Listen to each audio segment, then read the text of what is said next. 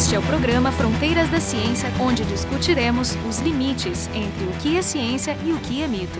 O desafio ao divulgar a ciência é audaciosamente atingir aqueles nichos onde nenhum outro divulgador jamais esteve. O nosso entrevistado hoje, o Demian Maia, além de ter sido inúmeras vezes campeão brasileiro e mundial de artes marciais mistas, MMA e Jiu-Jitsu, tem um canal e um podcast de divulgação científica. Hoje vamos então falar sobre lutas, ciência e a conexão entre essas áreas aparentemente tão distintas. Conversando com o Demian, eu, Jefferson Alenzon, do Departamento de Física da URGS. Vamos começar então por esse lado menos conhecido, né, talvez, pelas pessoas que acompanham a tua carreira profissional. Então, conta um pouco sobre esse teu percurso e da onde vem esse teu interesse pela ciência. Bom, Jefferson, em primeiro lugar, um grande prazer estar aqui. Fronteiras da Ciência foi o primeiro podcast que eu ouvi com constância desde lá do começo. Meu interesse da ciência acho que vem, cara, da época que eu era criança e eu meu avô tinha um sítio aqui, né, na, na Grande São Paulo, e eu ia muito para lá e era um mato, é uma reserva de Mata Atlântica, e me interessava muito por fauna, flora, essas coisas. E aí comecei a me interessar e ir atrás disso na escola, tal. Sempre tinha aqueles documentários, eu lembro até hoje, da cultura de animais, tal. E eu gravava em VHS, né? Quando eu tive videocassete lá. Foi uma época do cometa Halley, quando eu era bem criança, lá em 84, 86. 86, isso. Que eu lembro que a gente ficou né, na janela, todo mundo esperando para ver se via. Tinha o Cosmo do Carl Sagan, né? Então, eu acho que foi uma geração que cresceu fascinada com ciência. Bom, mais recentemente, né, tu criou um canal com programas de entrevistas, inclusive entrevistas de ciência. Eu fui um dos entrevistados recentes aí do, uhum. do teu canal. Desde quando que ele existe? Ele foi um, um, projeto assim criado por uma mente em isolamento, né, nesse nosso período. Ou é uma coisa mais antiga. É na verdade foi criado por uma mente em isolamento mesmo. É, já era uma coisa que eu queria fazer divulgar algumas coisas com relação à luta, esse tipo de coisa. E aí, esse podcast, como eu falei, é um formato que eu gosto muito, né, de áudio, nem pensava em fazer em YouTube, mas eu conversei com muitos amigos meus que trabalham com mídia, eles falaram que no Brasil especificamente as pessoas consomem muito vídeo, né, e, e fora do Brasil eu vejo que as pessoas consomem muito o formato áudio em podcasts. E aí eu relutei um pouco, eu queria fazer só áudio, mas eu falei, ah, já que estou aqui mesmo, vou fazer vídeo, né? A gente separa os dois hoje com a tecnologia, não tem problema. Minha ideia no começo foi pegar pessoas que não são do meu meio, porque a coisa que eu mais agrada quando eu estou né, entre amigos que não são do meu de luta é conversar sobre coisas que não têm a ver com a minha profissão. E aí eu peguei gente né, de tudo que é área e convidei para trazer um pouco para esse mundo meu, que é um mundo mais de, de, de, atletas, esse tipo de coisa. Quando a gente define assim, bom, vou fazer um, um uhum. podcast, a gente pensa é, qual é o público que vai me ouvir, como é que eu posso uhum. fornecer, criar material que possa interessar e manter essas pessoas ouvindo, né? Então, o teu público é são as mesmas pessoas que te acompanham como lutador ou tu pensa em algo mais amplo? Você falou uma coisa interessante. Você falou o que, que eu vou criar para interessar as pessoas. Na verdade, a ideia desse podcast é uma diversão e um prazer meu pessoal. Então, minha ideia é o quê? É fazer pessoas que me interessam e assuntos que me interessam. E o público vai se criando a partir disso. Eu não posso pensar em me moldar de acordo com o que vai funcionar ou não vai. Eu sei que existem agora com a internet milhões de pessoas que vão estar interessadas pelos mesmos assuntos que eu. Então eu vou fazer o que eu gosto, que eu aí eu faço melhor. E falar sobre ciências é uma dessas coisas. Obviamente, né, com o advento do crescimento das artes marciais e do MMA, do UFC, e eu estar tá numa plataforma dessa tão grande, eu tenho muita gente que me segue e acaba tendo um crossover de pessoas de todas as áreas e dentro desse monte de gente, tem gente que vai gostar do que eu estou falando. É, eu também penso assim, quando a gente começou era menos, mas agora uhum. existe uma oferta gigante de podcasts, né?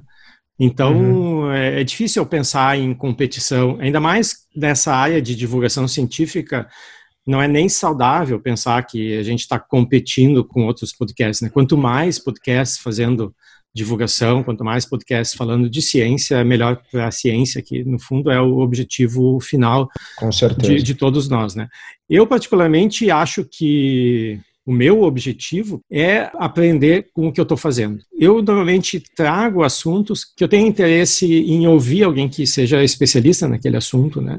E é muito uhum. interessante. Mas eu queria conversar contigo também as lutas como qualquer área da, da sociedade hoje, elas são recheadas de ciência e de pseudociência. Vamos começar pelas pseudociências, né?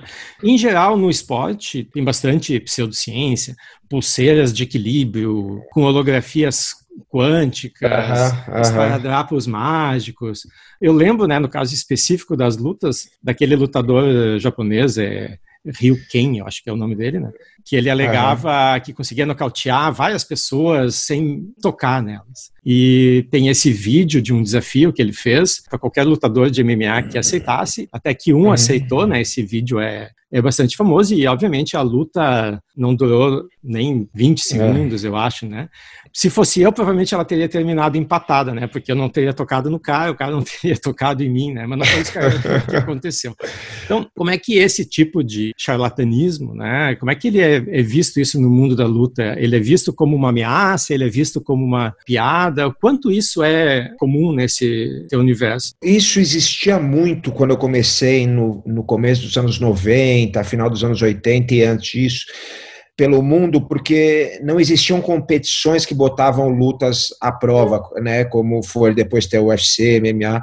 Existiam, mas eram muito restritas. Então o que acontece? Você pega lá atrás a família Grace, ela aprendeu com japoneses lá nos anos de 1910, 20 e começou a desenvolver uma arte marcial brasileira, que é o que os gringos chamam de brasileiro jiu-jitsu, o jiu-jitsu brasileiro. O que, que aconteceu? Eles usaram uma coisa que para muitas pessoas até hoje é um negócio muito agressivo, muito violento de ver, que eram os desafios de vale tudo. O que, que acontecia? Eles iam e desafiavam pessoas de outras áreas, falavam, não, a minha é melhor que a sua, é mais eficiente, mais eficaz, porque usa as, as alavancas do corpo, usa energia de uma forma mais inteligente.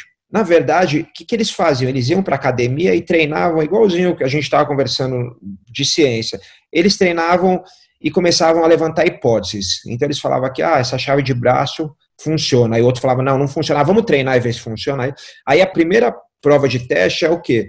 Vamos fazer na academia, em ambiente controlado. Aí, pô, funcionou, não, muda um pouco o ângulo para cá. Ah, agora está funcionando. Agora vamos ver se funciona mesmo. Aí desafiava alguém de outra luta. E aí foi, foi se criando esse corpo de conhecimento no Brasil. E ficou muito isolado ao Brasil, porque Estados Unidos e Europa eram os centros, e naquela época ainda mais que as viagens eram muito menos constantes, o Brasil era um lugar isolado.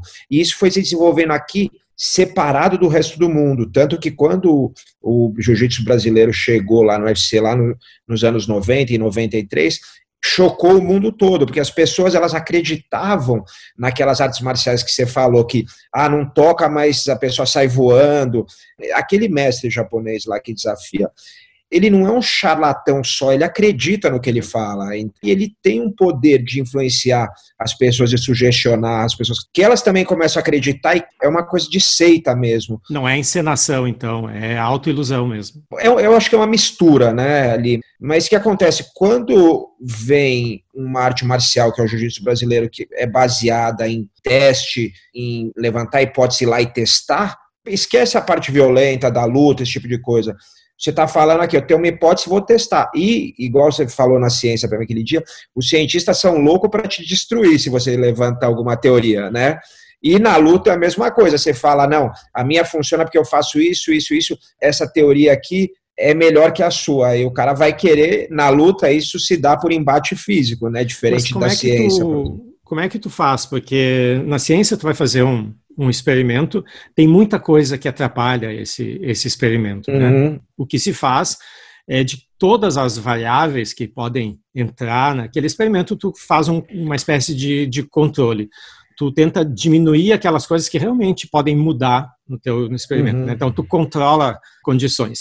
No caso das lutas, eu imagino várias coisas que podem influenciar, né? Mesmo que tu pegue, por exemplo, o melhor lutador de jiu-jitsu e o melhor uhum. lutador de capoeira para ver qual ganha de qual, uhum. ainda assim pode ter uma, uma diferença, por exemplo, no porte físico, na altura. Verdade. Então, Verdade. essas coisas atrapalham. O ideal seria pegar pessoas exatamente iguais. Que né? é o né, que acontece mas, hoje. É mas Então, isso que foi o mais interessante, que na época existem essas variáveis, então, qual que é o objetivo, né? O objetivo da luta é o quê? É descobrir qual, numa situação que você precisa se defender de verdade, vai funcionar. Então, essa é a premissa. E aí começa a se testar golpes ali.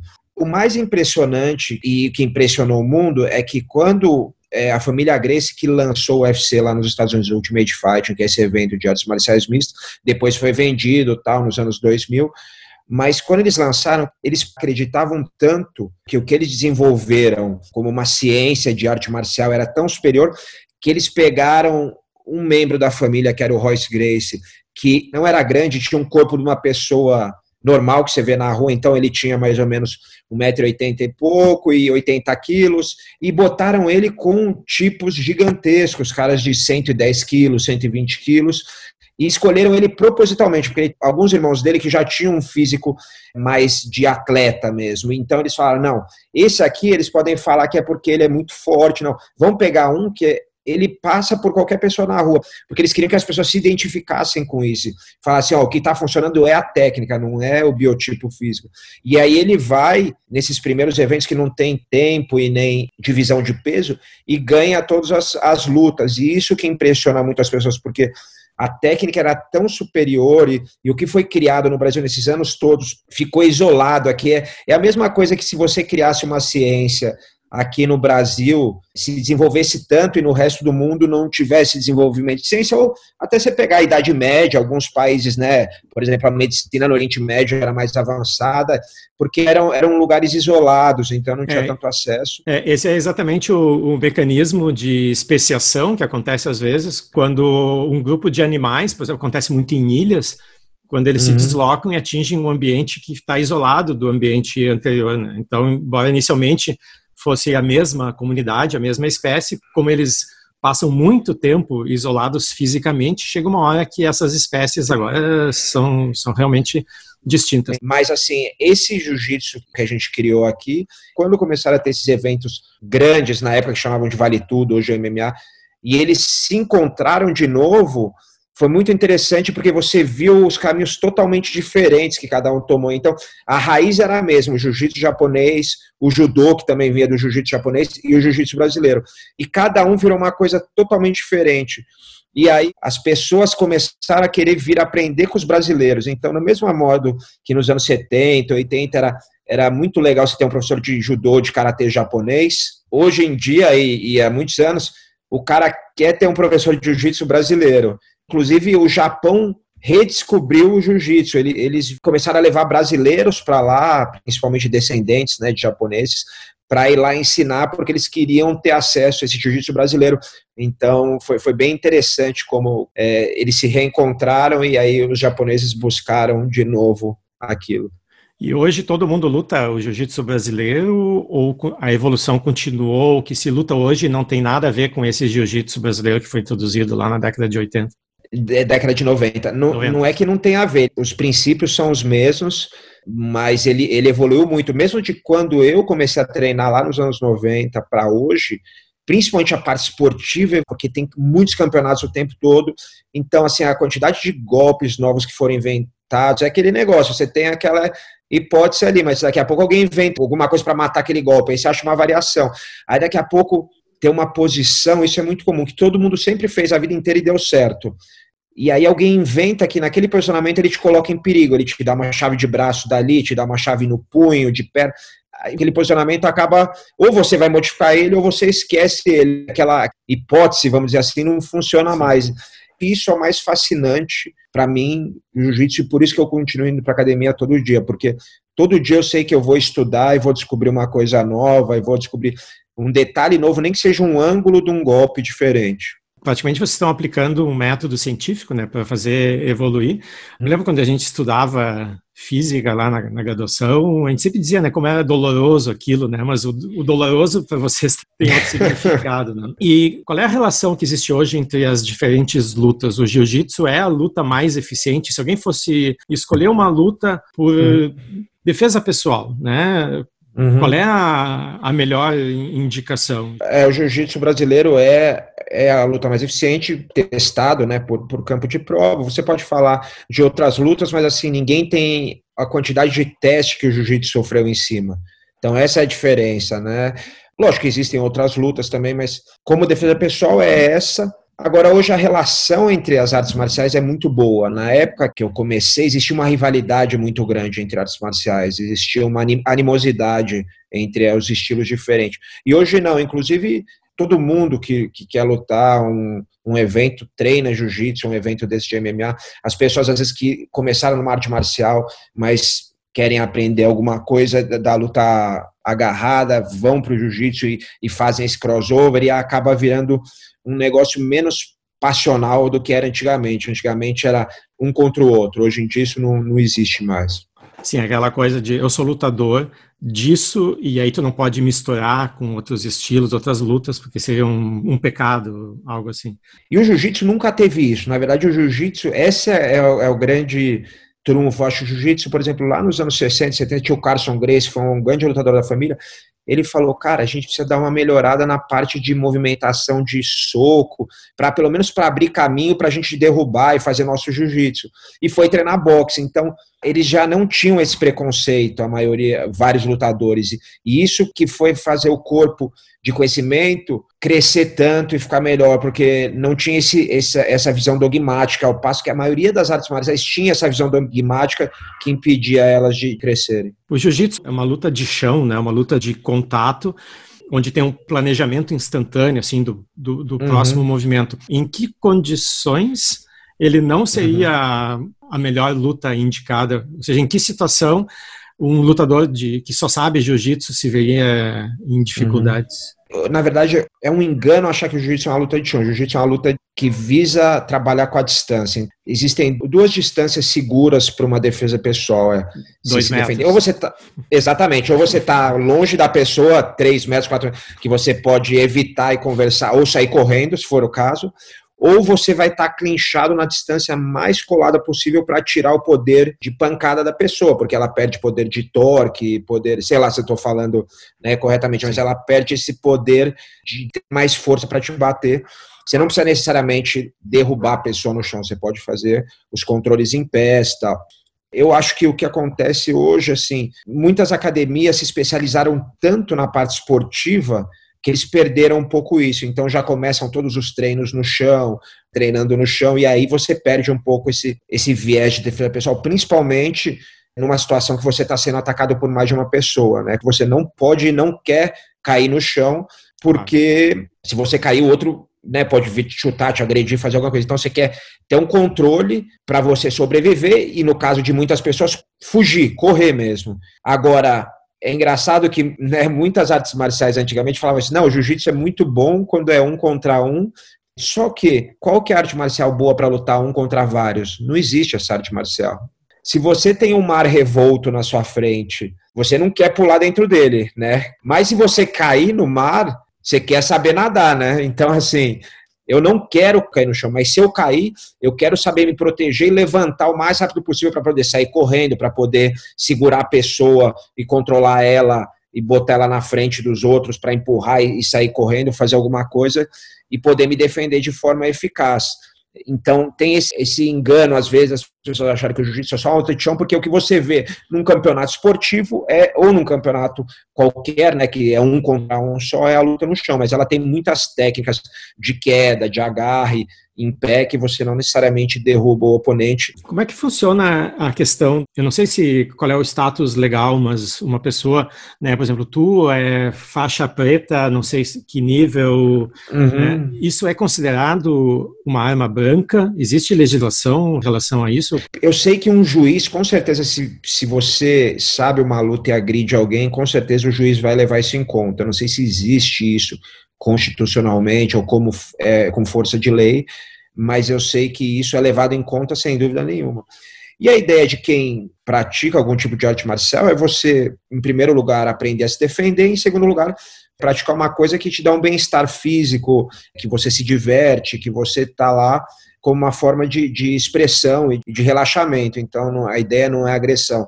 E o jiu-jitsu brasileiro tem uma coisa muito legal, e eu acho que é isso que me fez gostar tanto dessa filosofia, além de ser viciante você treinar, é muito divertido, como você falou, tem que pensar não um movimento à frente, mas às vezes três, quatro, né? Como o pessoal tem até um clichê que fala que é um xadrez humano, e, e é mesmo, porque você vê pessoas realmente pequenas ganharem de pessoas gigantes. Eu vi um professor que eu tive, o Léo, ele tinha 70 quilos e eu vi ele campeonato, ele ganhar de outros faixas pretas de 120 quilos, 130 quilos. Então, é muito gratificante você conseguir ver que a técnica consegue sobrepor é, a força. Mas ele tem uma coisa, voltando ao, ao que eu ia falar, que você não necessita machucar a pessoa para vencer a luta. Você pode segurar ela, você pode mobilizar, você pode eventualmente, num caso mais extremo até, fazer que ela desmaie ali por 10 segundos enquanto você vai embora e num caso mais extremo, aí sim causar uma lesão de articulação que não é o ideal. E isso é uma possibilidade que poucas artes marciais te dão. Né? Se você for um boxeador e vier alguma pessoa te agredir na rua, você não vai ter outra solução do que agredir ele de volta e machucá-lo. No jiu-jitsu, meus filhos me perguntam isso, pai, se alguém, né, eles são pequenos, fizer alguma coisa comigo na escola, o que, que eu faço? Eu ensino uma técnica que eles vão e seguram a criança pelas costas em pé, pela cintura e chamam o professor. Então, o jiu-jitsu te dá essa possibilidade, esse conhecimento da movimentação e das reações humanas para você poder dominar uma pessoa e esperar ela se acalmar. No caso da escola do anti-bullying, chamar o professor e, e, segurar a pessoa, esse tipo de coisa. Ou seja, tem um caráter defensivo mesmo, né? não só ofensivo, como em outras lutas. Exatamente. E mesmo quando você for ofensivo, você pode usar essa ofensividade não para bater, mas para controlar, para segurar a pessoa. Interessante isso.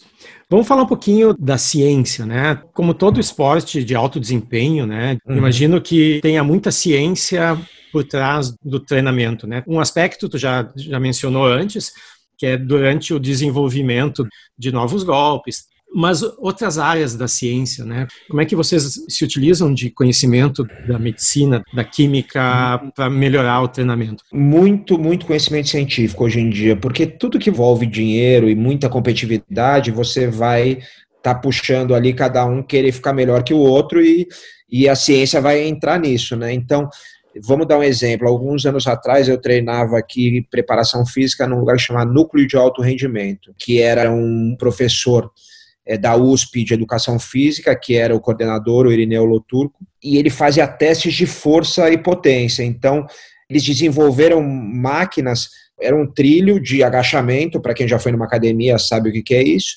Você tinha que pular com um peso e eles calculavam o quanto você gerava de velocidade, e, e aí tinha um cálculo lá de acordo com o peso que você tinha, a velocidade, eles tentavam tirar o, o atrito o máximo possível da, do trilho lá para você saltar e tinham vários programas para ir calculando a sua evolução.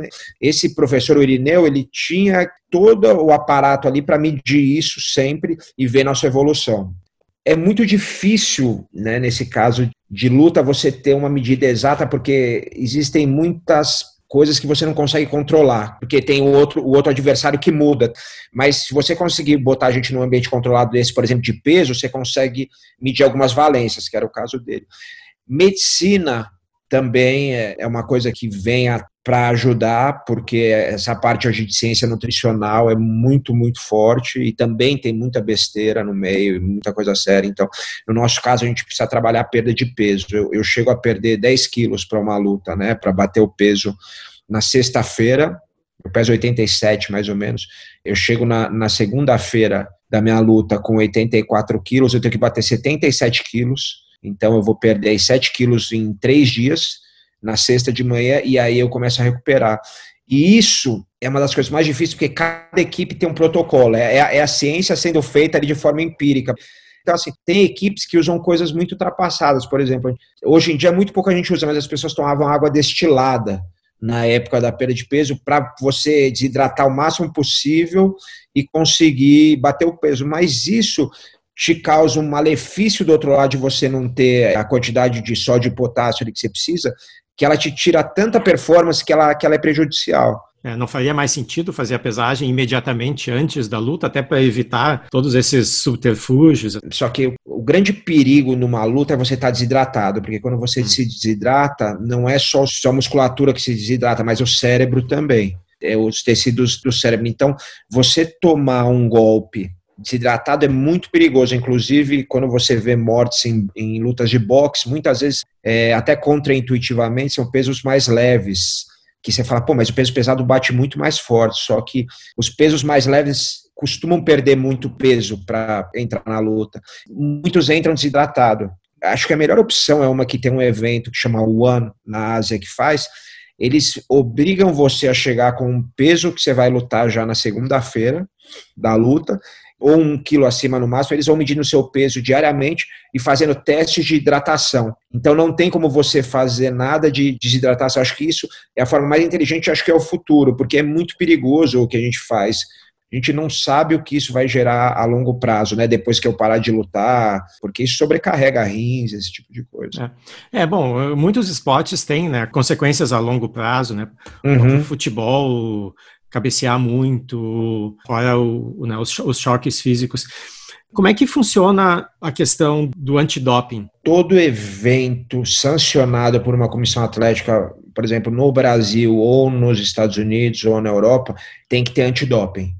Antigamente, tinha muitos eventos que não tinham uma entidade regulando, comissões atléticas que a gente fala. Hoje em dia já o Brasil tem a Comissão Atlética Brasileira, que é a CAB, é, de MMA, e os Estados Unidos, por exemplo, cada estado tem uma comissão atlética. O esporte nos Estados Unidos é um pouco diferente do Brasil e Europa, que funciona mais com federações e clubes. Nos Estados Unidos é mais profissional e o esporte base deles vem muito mais de escola e college lá e faculdade do que do governo, que são privados também, principalmente os colleges, né, as faculdades. O meu evento em particular, o UFC, ele sempre, eu sempre fiz antidoping desde a primeira luta, mas muitos atletas burlavam. Eles sabiam que eles iam fazer um antidoping no dia da luta, então eles tomavam todo tipo de substância que poderia sair do corpo em um mês, vamos dizer ou em dois meses, e paravam um mês antes ou dois meses antes. Então, ou até uma, forma de burlar ainda maior ainda, que atletas faziam, eles sabiam que iriam ser testados antes da luta ou depois. Então, pegava a urina de uma pessoa limpa, né, que não tinha anabolizante do corpo, escondia dentro da, da calça, da cueca, porque tem que estar tá quente, ela tem que estar tá da temperatura do corpo, né, e eles medem isso. Quando, e aí, quando a comissão atlética te dava lá o potinho para você ir fazer xixi lá, ele pegava e jogava aquela urina que não era a dele. Em 2015, houve um escândalo grande de doping até do brasileiro, do Anderson Silva, e eles perderam muito dinheiro, essa organização, o UFC. E aí eles decidiram fazer um, uma parceria com a USDA, que é a agência antidoping norte-americana. E essa agência, ela também trabalha com a agência olímpica, ela faz testes randomizados e surpresas. Até 2015 a gente sabia que ia ser testado em cada luta, então existia essa forma de burlar que muitas pessoas burlavam. A partir de 2015 você não sabe a hora que você vai ter testado, nem em que lugar. Constantemente eu estou na minha casa e toca aqui a campainha e me ligam e falam: Ó, oh, o pessoal tá aí para fazer o controle de doping. Ah, tá bom, pode entrar. Eu tenho que fazer uma coisa que chama whereabout em inglês, que são os paradeiros. Todo atleta que é sancionado por eles tem que escrever num aplicativo onde vai estar tá todo dia, em cada dia eles têm que saber onde eu estou. Então, assim, não existe a privacidade, o atleta perde isso. Se eles chegarem na minha casa e eu falo, eu falo, ó, dia tal eu estou na minha casa, eles chegarem na minha casa eu não estou na minha casa, eles vão tentar me ligar, se eles não conseguirem, eles vão me dar uma falta. E se eu tiver três faltas num período de 12 meses, é considerado um doping. Então, o que acontece? Eu gosto de pescar, às vezes eu vou lá para um pessoal que eu conheço que tem uma fazenda lá no meio do Mato Grosso, lá em cima já a Amazônia Mato Grossense. E eu tenho que lá, estrada tal, fazenda tal, porque se eles quiserem me testar, eles têm que poder ir lá, entrar e me achar lá no meio do mato para fazer o teste.